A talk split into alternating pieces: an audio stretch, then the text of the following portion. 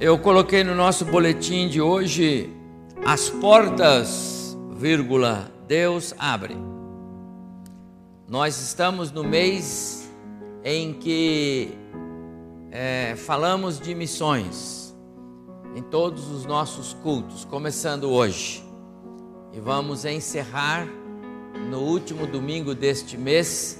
Anote na sua agenda, Ministério de Louvor é, acertou, convidou com o grupo Logos, o Paulo César e Nilma, e eles estarão conosco no encerramento do nosso culto, do nosso mês de missões, é, louvando ao Senhor, e com certeza será um culto abençoado e abençoador, o último domingo deste mês.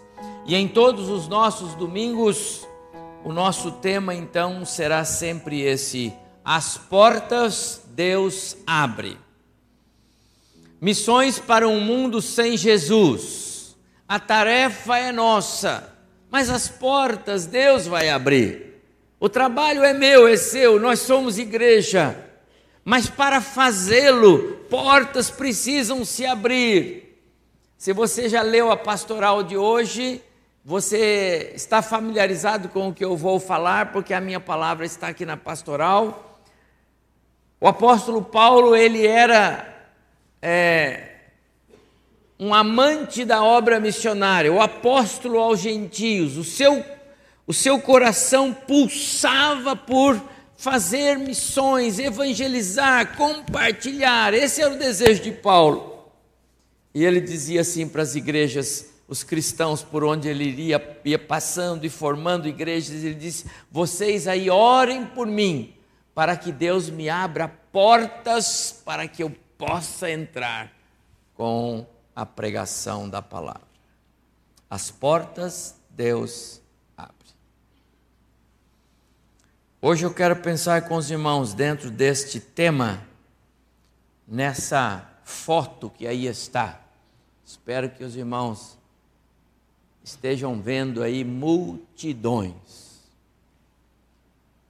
pelo menos é a minha ideia mostrar que a tarefa missionária ela é árdua e está longe de nós pensarmos que já a cumprimos. Pastor, domingo, o ano passado nós já falamos de missões, nesse ano vários domingos já falamos de missões, nós já sabemos bastante de missões, mas eu tenho que dizer aqui que eu tenho que continuar falando sobre missões. É o coração da igreja. Tem que ser o nosso pulsar. Viu o pastor Efraim dizendo aqui da alegria dele de nos ter ao lado, de saber que tem aqui no vale irmãos que oram por ele, que o acompanham, que se preocupam com ele, que o assistem com os recursos para ele viver naquela cidade lá que ele mora, um posto de gasolina, um. Agora tem dois, não, um posto de gasolina, um, um o quê? Um comércio, né? E, e ele lá. E só para explicar para os irmãos, o carro dele é um Fiat Uno. Porque ele falou Fit hoje aqui. O irmão, opa, o senhor tem um Fit? Não, não, não, não. É um Fit Uno, não é? Que o irmão deu. E tá bom o carro. Ele disse que ele roda lá 236 quilômetros da cidade dele até a outra, numa bela estrada de terra, cheia de buraco, todos os dias, né, irmão? Uma alegria. O mundo precisa de nós, da mensagem, da boa nova. O mundo precisa disso. Essas pessoas, essa multidão. Essa multidão. Nosso negócio é ir. Só tem que dizer: Eis-me aqui, né, pastor? Eis-me aqui, Nidovaldo, Elaine, eis-me aqui, lá na África. Hã? 400 crianças na última escola bíblica, 350, 400 crianças na última escola bíblica. Os relatórios que tenho recebido lá da África é a formação de é, líderes autóctones, homens lá da terra, homens e mulheres, o tempo todo. É, o pastor Nidovaldo e Elaine estão formando missionários e eles estão lá é, fazendo a obra missionária, porque nós estamos lá, na África e por aí afora. Missões. Eu quero convidar você para ler alguns textos bíblicos, bem rápido. Primeiro, abre sua Bíblia em Marcos. Eu vou ler um versículo de cada texto que eu vou indicar, para sermos breves, porque daqui a pouco nós celebramos a ceia e depois vamos embora. Marcos capítulo 6, verso 34, eu vou ler o verso 34. Esta passagem está bem no meio daquela, esse versículo está bem no meio da passagem que Jesus vai alimentar uma multidão de 5 mil homens com pão, peixe, etc. Tá bom? Mas aqui eu vou ler o verso 34 só. Porque então, quando chegou naquele lugar onde vai acontecer o milagre da multiplicação, ao desembarcar, viu Jesus uma grande multidão e compadeceu-se deles, da multidão, porque eram ovelhas que não têm pastor. E ele passou a ensinar-lhes muitas coisas.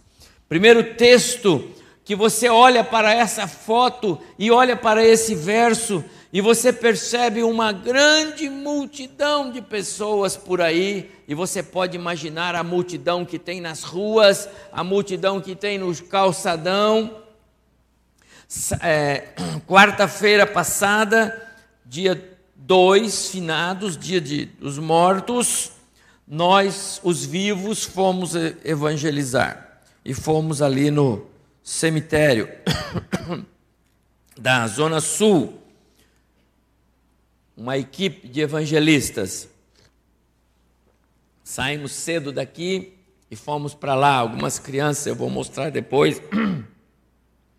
multidão de pessoas para limpar os túmulos, aquelas coisas que se faz nos dias de finados, não é?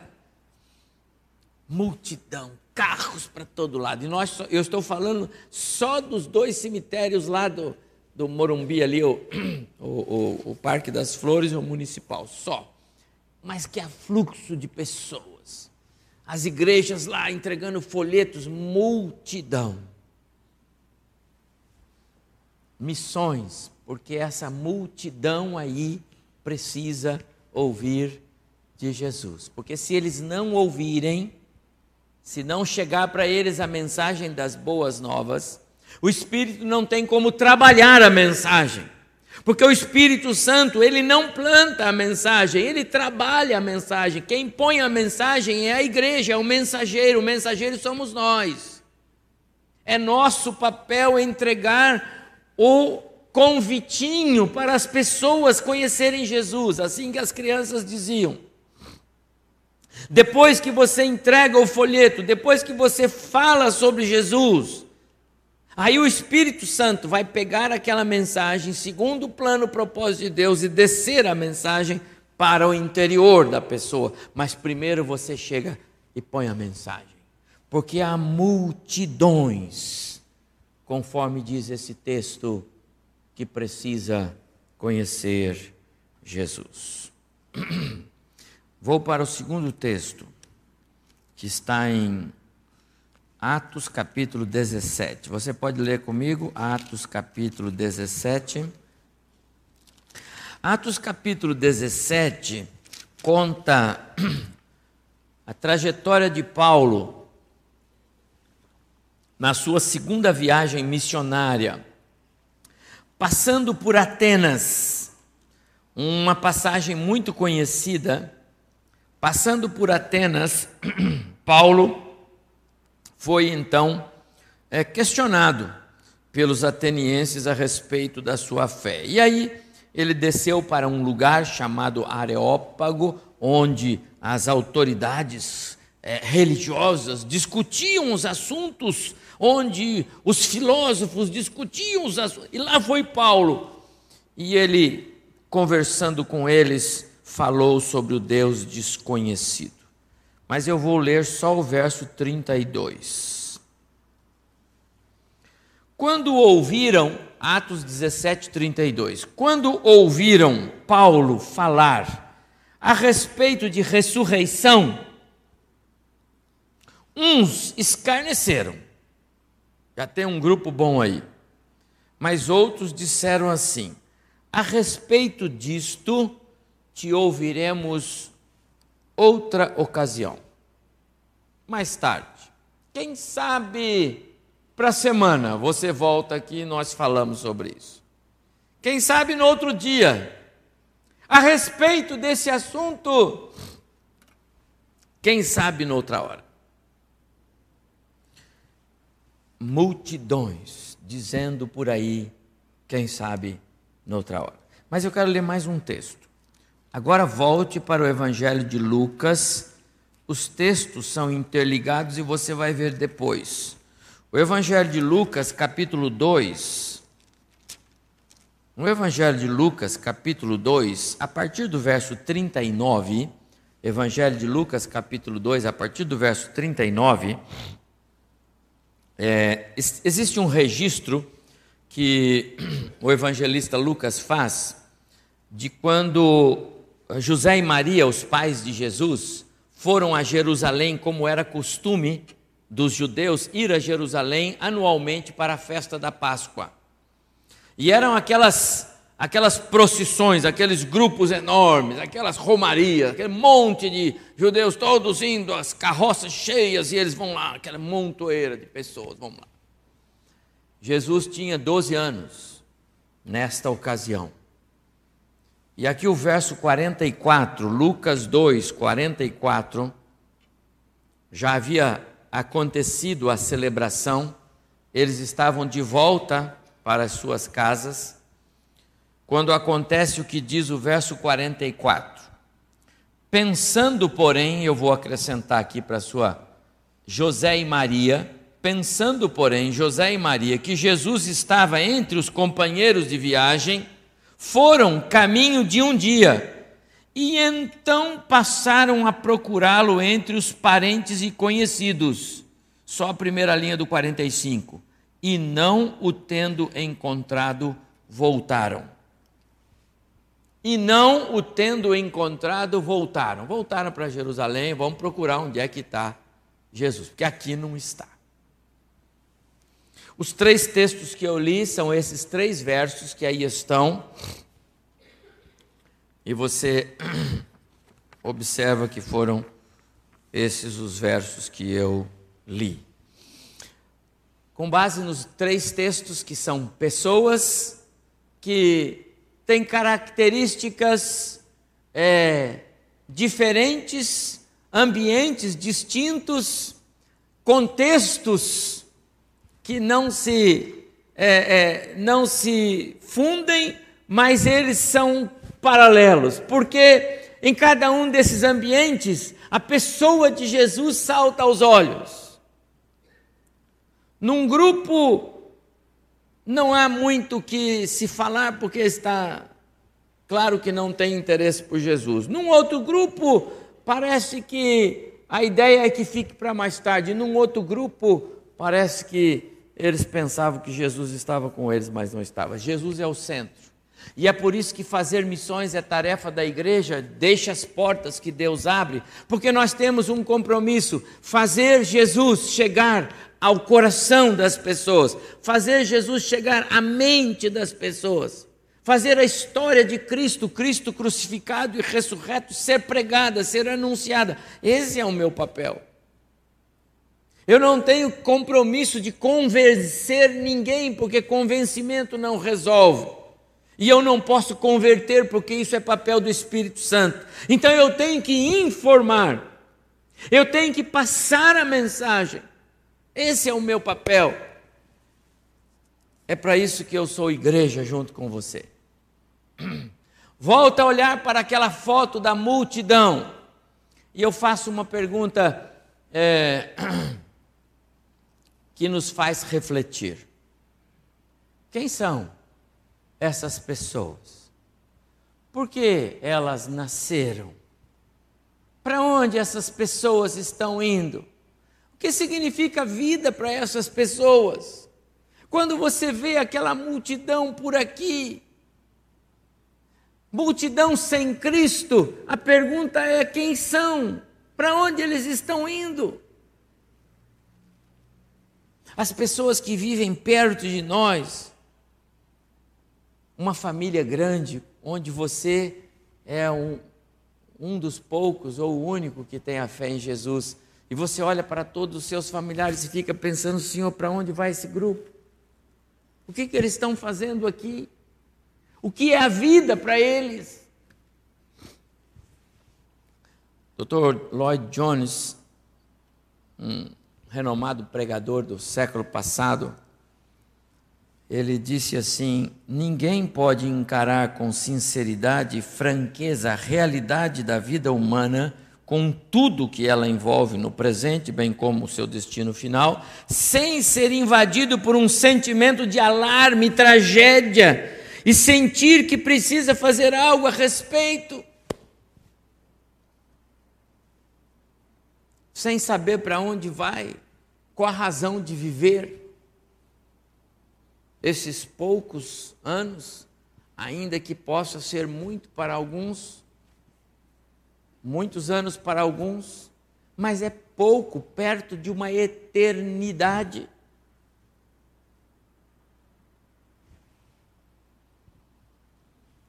Tiago diz: Vós não sabeis o que sucederá amanhã, que é a vossa vida. Sois apenas como neblina que aparece por um instante e logo se dissipa.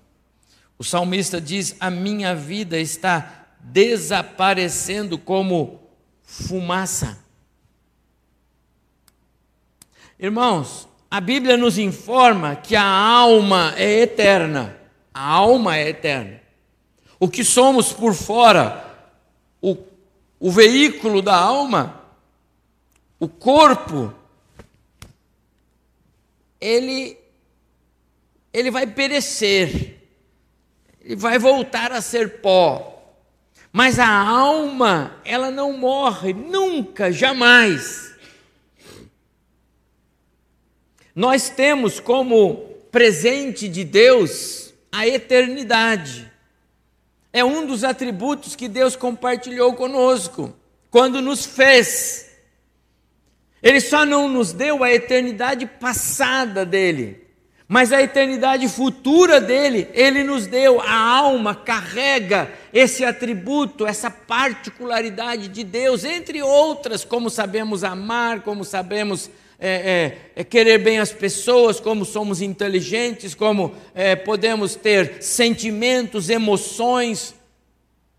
Deus nos deu tudo isso. Entre outras coisas, Ele fez-nos eternos. Você não morre mais. O corpo, o físico, ele se extingue, mas a alma não. Ela é eterna. E ela vai viver eternamente. E o onde ela vai viver eternamente depende da sua vida aqui, hoje e agora. É isso que aquela multidão precisa saber. Para onde vai ser a eternidade depende do hoje, aqui e agora. Esses poucos dias, essas poucas, é, é, esses poucos anos de vida aqui, 70, 80, 100, 50, 30, depende. Esses poucos anos aqui definem como vai ser a eternidade. Se vai ser vida eterna, eternamente vivos com o Senhor, porque Ele é vida, ou mortos, eternamente mortos. E não estou falando de desaparecimento, estou falando de vida morta eternamente. Parece meio paradoxal, mas é verdade. É viver eternamente separado do Criador, de Deus. E aí já não estou mais falando do corpo que tem desejos, que tem vontades, que tem gostos, que tem anseios, que tem tendências, que peca, que gosta da carne, porque lá não tem mais o corpo, não este corpo pecaminoso. Portanto, a alma, lá na outra, o outro lado da história, ou vivo eternamente, ou morto eternamente, não terá mais o corpo para os seus desejos serem supridos.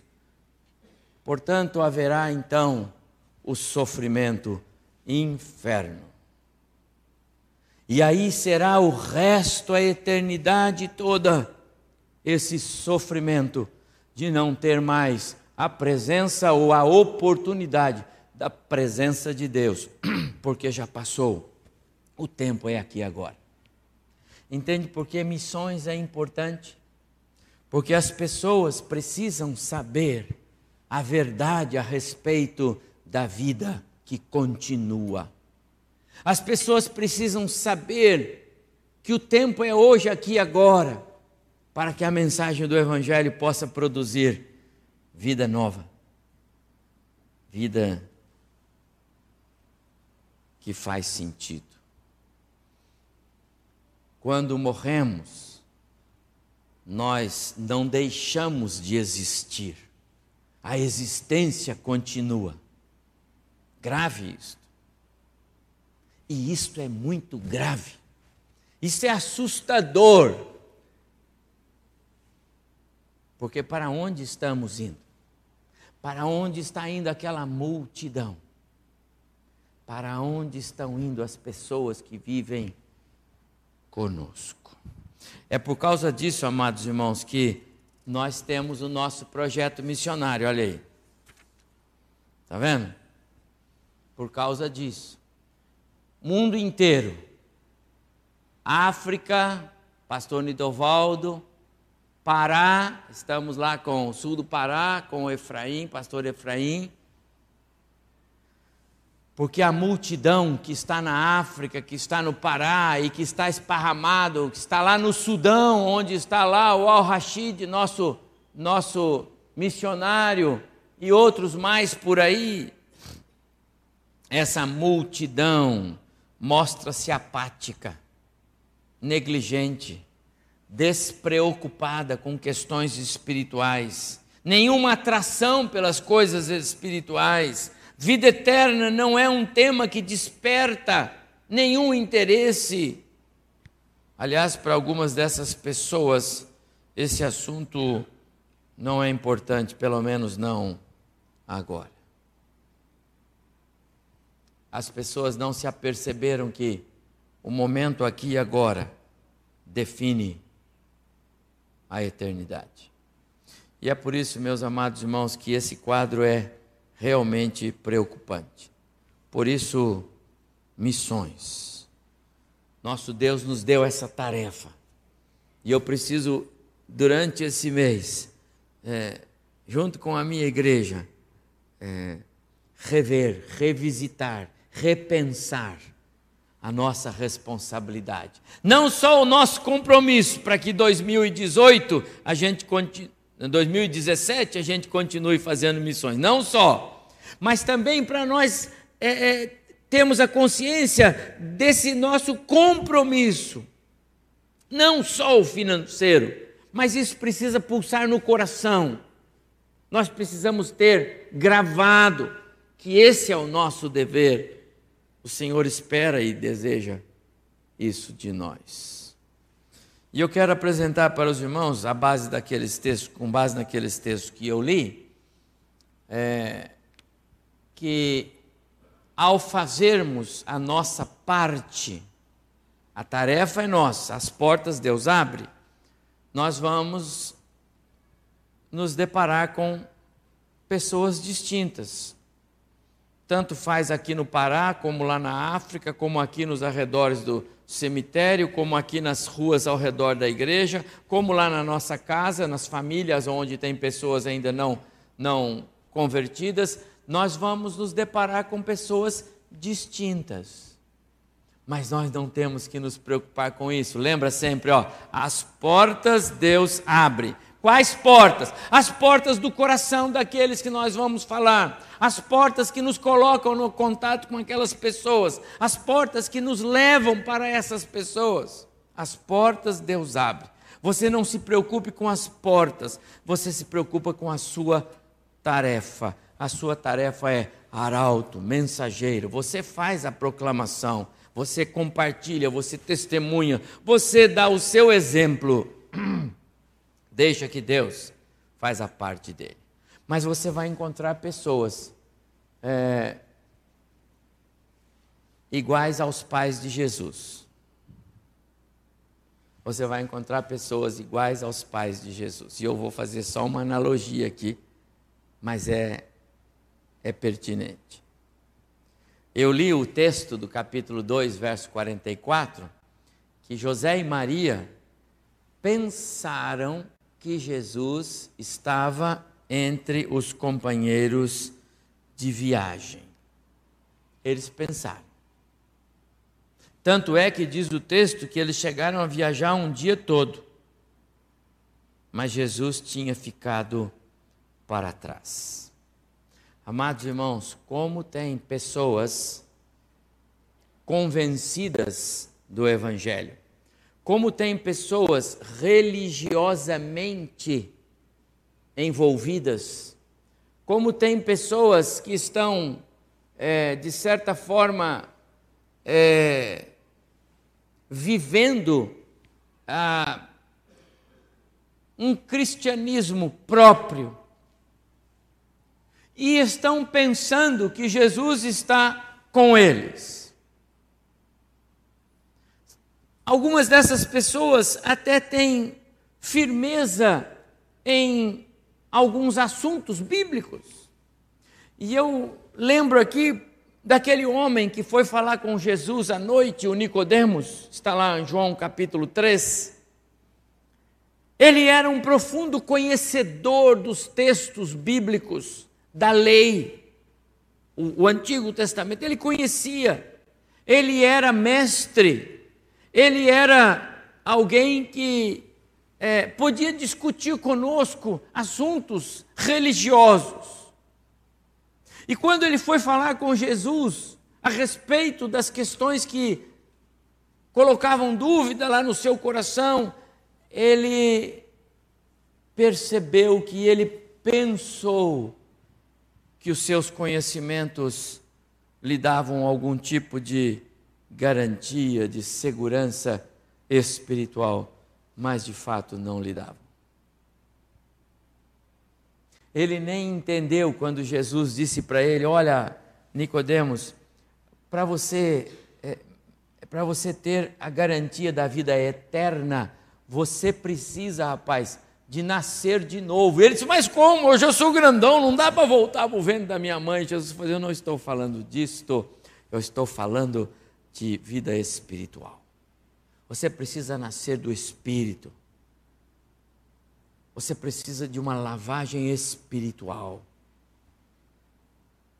Há quantos há quantas pessoas por aí que andam achando que seus nomes já foram escritos no livro da vida. Há tantas pessoas por aí frequentando igrejas, mas ainda estão fora do céu. Há tantas pessoas com a sensação de terem Cristo perto. Há tantas pessoas que acham que está tudo bem, mas na verdade não está.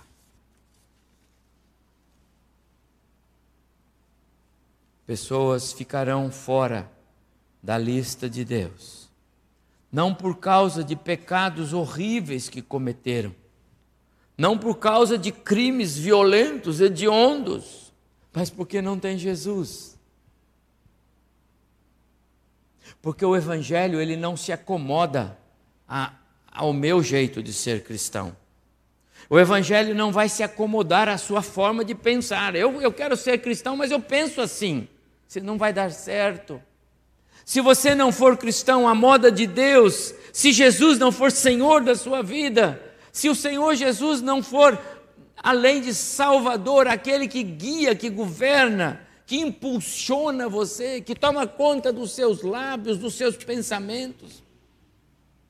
Se ele não for o primeiro, talvez você esteja ainda como Nicodemos, um profundo conhecedor de religiosidade.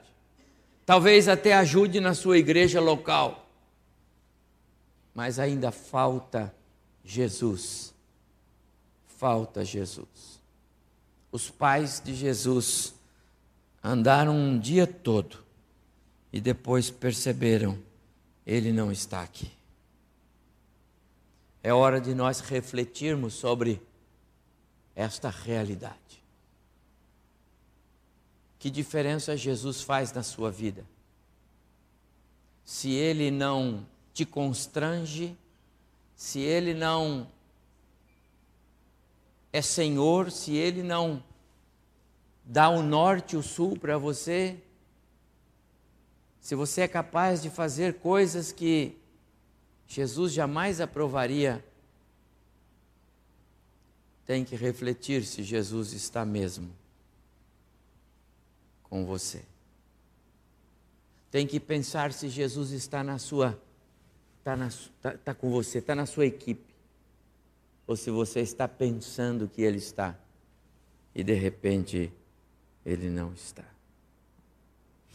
Mas quando a gente vai fazer missões, e aí você começa dentro de casa encontrando pessoas de vários tipos, você também vai encontrar um outro grupo que parece com aquele com o que eu li, porque Jesus, quando viu a multidão, ele viu uma multidão que não demonstrava nenhum interesse por coisas espirituais.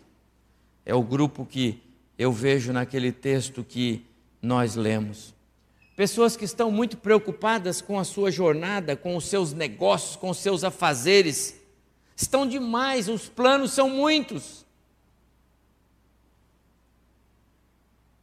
Há tanta coisa para fazer não há espaço para Jesus nos meus projetos agora. Eu estou ocupado demais. E irmãos, há tantas pessoas ocupadas até com coisas religiosas e não tem tempo para Jesus. Apocalipse 3:20 fala de uma igreja que Jesus estava do lado de fora. Para mim aquilo é uma igreja. Jesus estava para o lado de fora, porque a igreja estava tão ocupada com tanta coisa, com tantos afazeres, era tanto agito. E tem igreja tão agitada que Jesus tem que ficar do lado de fora porque não tem espaço para ir lá dentro. Que terrível é alguém pensar que não tem nenhum interesse por Jesus. Sabe por quê? Porque a maneira como ele vive aqui define a eternidade dele. Não esquece isso. A maneira como ele está cuidando do, do, da sua espiritualidade agora, a atenção que ele dá para a sua alma, é como ele vai viver a eternidade depois. Há tanta gente que não demonstra nenhum interesse por Jesus. Você conhece gente assim? Eu não imaginava que, quando voltávamos lá do nosso é, evangelismo, na, na quarta-feira, dia 2, agora, né? Foi essa semana, quarta-feira não imaginava ouvir o que eu ouvi do Antônio, meu neto. Nós fomos lá, tinham os dois meninos da Paulúcia, os dois netinhos do seu João, o Silas, de adolescente, o Lucas, aí os pais e um grupo de irmãos liderados pelo Márcio. Lá nós estávamos e eu estava com o meu neto fazendo distribuição. Havia um folheto específico para crianças e era direitinho, bem bonitinho. Saía correndo atrás das crianças. Mas quando nós voltamos, o Antônio disse assim: Vovô, algumas pessoas não queriam pegar o, o convitinho.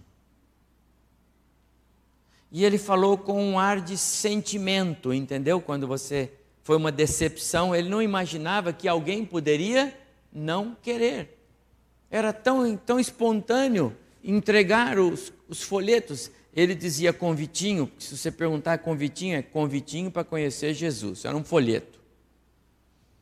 Algumas pessoas não queriam, não quiseram pegar o convitinho, mas aquilo chocou, porque ele achou o máximo.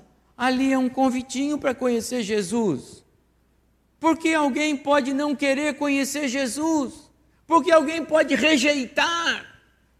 Irmãos, que coisa terrível é você pensar que tem pessoas aqui hoje que rejeitam Jesus porque não querem conhecê-lo, porque não querem ouvir falar dele. As igrejas têm pessoas que não querem ouvir falar de Jesus.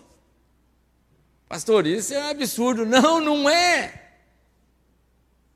Porque quando nós rejeitamos alguma coisa de Jesus, nós estamos rejeitando tudo de Jesus. Se você rejeita alguma coisa que Jesus condena na sua vida, você está rejeitando Jesus. Não tem como você dizer, não, eu gosto de Jesus só quando eu vou lá e eu canto. Agora, quando o pastor diz que Jesus não gosta das coisas erradas que eu faço, aí eu não gosto. Então você não gosta de Jesus, porque não tem como gostar de meio Jesus. Não tem como você gostar de algumas páginas da Bíblia. Ou elas são lei para você, ou elas não valem nada. Ah, esse grupo de pessoas é um grupo miserável, porque está dizendo não. E nós ouvimos isso. Ah, quantas vezes eu estava lá, amigo, por favor, posso lhe dar? Não. Ok. Não. Não quero. Tinha um rapaz, um senhor, saindo de um estacionamento com um carro, bonito carro, estava saindo e estava tudo parado então eu estava aqui do lado, eu falei, posso dar um, um folheto bíblico para o senhor? Ele disse, o que, que é isto? Eu disse, é um folheto com mensagens bíblicas para a sua leitura. E ele disse, não quero. E a mulher do lado passou a mão por cima dele e falou, eu quero, senhor, por favor. E pegou. Tá bom, pelo menos ela pegou. E o homem bravo saiu para o lado esquerdo, onde eu estava quase que pegar meu pé. Só que o lado esquerdo era uma rua sem saída, ele não ia para lugar nenhum. Então eu falei, senhor, por favor, aqui não tem saída, eu acho que o senhor vai querer ir para lá. Todo constrangido, ele olhou para mim e falou, obrigado, hein? Pessoas más, com índoles más, mas o problema não sou eu, não era mim que ele estava rejeitando, era Jesus. Naquela hora eu representava Jesus para ele com uma porção bíblica, sabe como é? Ah, que grupo desesperadamente assustador é esse. Você conhece pessoas assim? Tem pessoas perto de você? Você trabalha com gente assim? Tem na família? Pois você precisa fazer missões. Porque essas pessoas estão hoje escolhendo como vai ser a eternidade deles. E o último grupo. Também nos textos que eu li, Deus vai abrir as portas e você vai fazer a tarefa.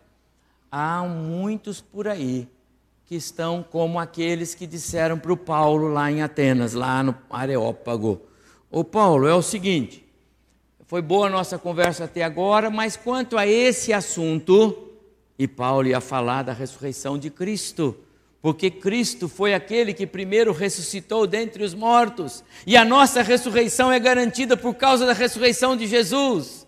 Porque Jesus ressuscitou, eu também vou ressuscitar. Porque ele ressuscitou, eu tenho certeza da minha ressurreição. Então, ressurreição é tudo que interessa para nós, porque se nós não nos interessarmos por ressurreição, nós somos infelizes cristãos. Se nós não nos interessarmos por esse assunto, de que vale ser cristão? Vai querer ficar morto? Paulo, sobre esse assunto, nós conversamos com você noutra hora. Quantos por aí estão demais ocupados? Não há tempo para as coisas espirituais, o momento não é oportuno, eu estou preocupado com outras coisas eu não posso falar com você agora. Você conhece pessoas assim? Aqueles que estão pensando que podem deixar as coisas espirituais para um tempo mais oportuno. Quando eu ficar velhinho, não é? Aí não dá para fazer muita coisa mesmo. Aí eu vou ler esses folhetinhos todos aqui, quando eu ficar velhinho, as pernas já não me ajudarem muito, eu já não tiver mais vontade de ver outras coisas, ver televisão lá, aí eu vou ler, vai guardando os folhetinhos todos aí, a Bíblia deixa de lado aí um momento. Agora eu, eu, acabei de receber a revista, eu tenho que ler a revista Veja da semana, eu tenho que assistir os noticiários, eu tenho, eu tenho tanta coisa para fazer, como é que eu vou gastar tempo com a Bíblia? Eu tenho tantas preocupações, eu tenho meu curso, eu tenho minha pós-graduação, eu tenho mestrado, eu tenho as, as tarefas, eu tenho trabalho, eu tenho tanta coisa, pastor, não me peça para ler textos bíblicos. As leituras da escola bíblica dominical lá, pastor Abimael, aquelas leituras semanais da revista, aquilo é um problema, porque cheio de compromisso, como é que eu vou ler aqueles negócios? Mais tarde, eu vou ler tudo, eu vou guardar todas as revistas para ler quando eu tiver tempo. Tem tanta gente deixando as coisas espirituais para uma hora que tenha mais tempo. Sabe o que vai acontecer, irmãos? Não vai dar tempo. Não vai dar tempo. Porque quando a porta fechar, essa que Deus abre, nem estar perto dela vai resolver o problema. Nem ficar com um pé não adianta. Porque quando o Senhor fecha a porta, meu prezado, meu amigo, você que me vê e ouve aí pela internet, os irmãos que estão aqui, quando Deus fecha a porta, não dá tempo para nada.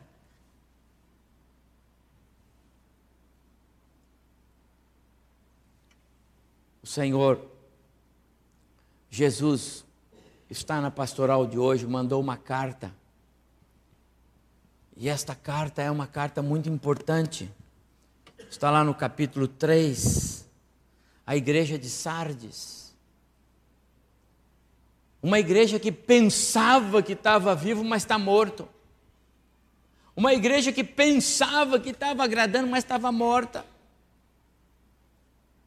E o Senhor Jesus disse assim: Olha, eu venho como um ladrão. Ele não está falando de arrebatamento.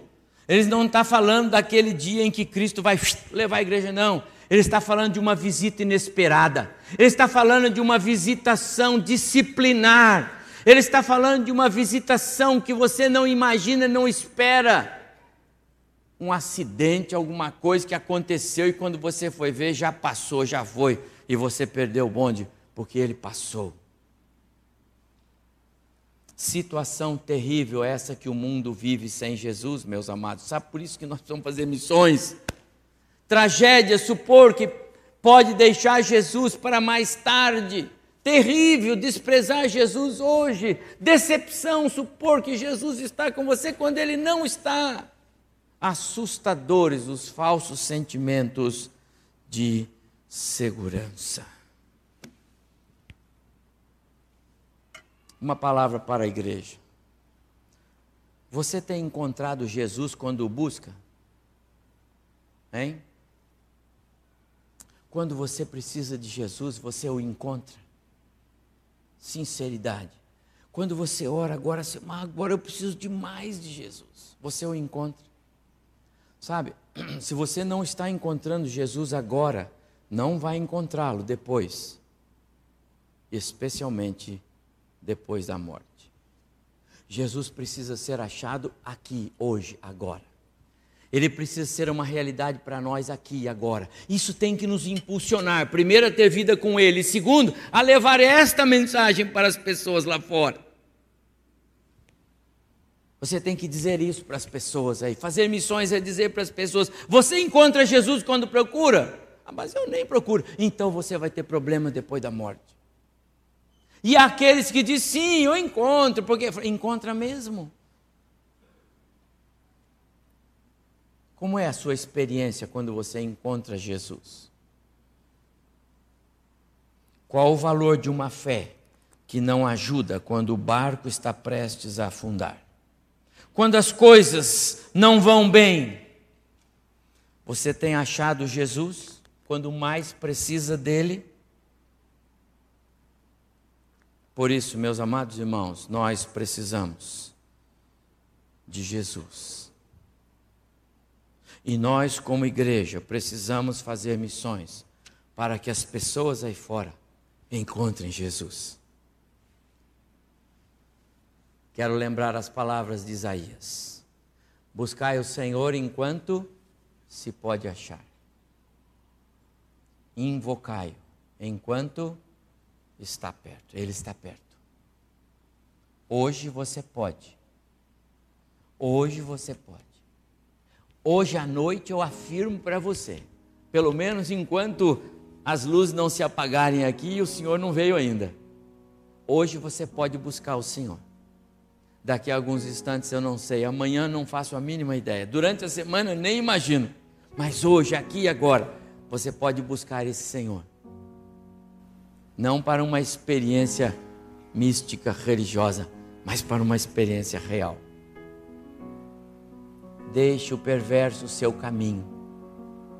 Aquele que está em caminhos errados, os seus pensamentos errados. Converta-se ao Senhor, porque Ele se compadece daqueles que vão até Ele. Ele tem prazer em estender a sua graça, em perdoar. Como está a sua vida com Jesus? Você não vai fazer missões se primeiro Jesus não for alguém real para você. Você não vai fazer missões se primeiro missões já fez diferença na sua vida. Nós não conseguimos dar aos outros aquilo que a gente mesmo não tem. Como está a sua vida?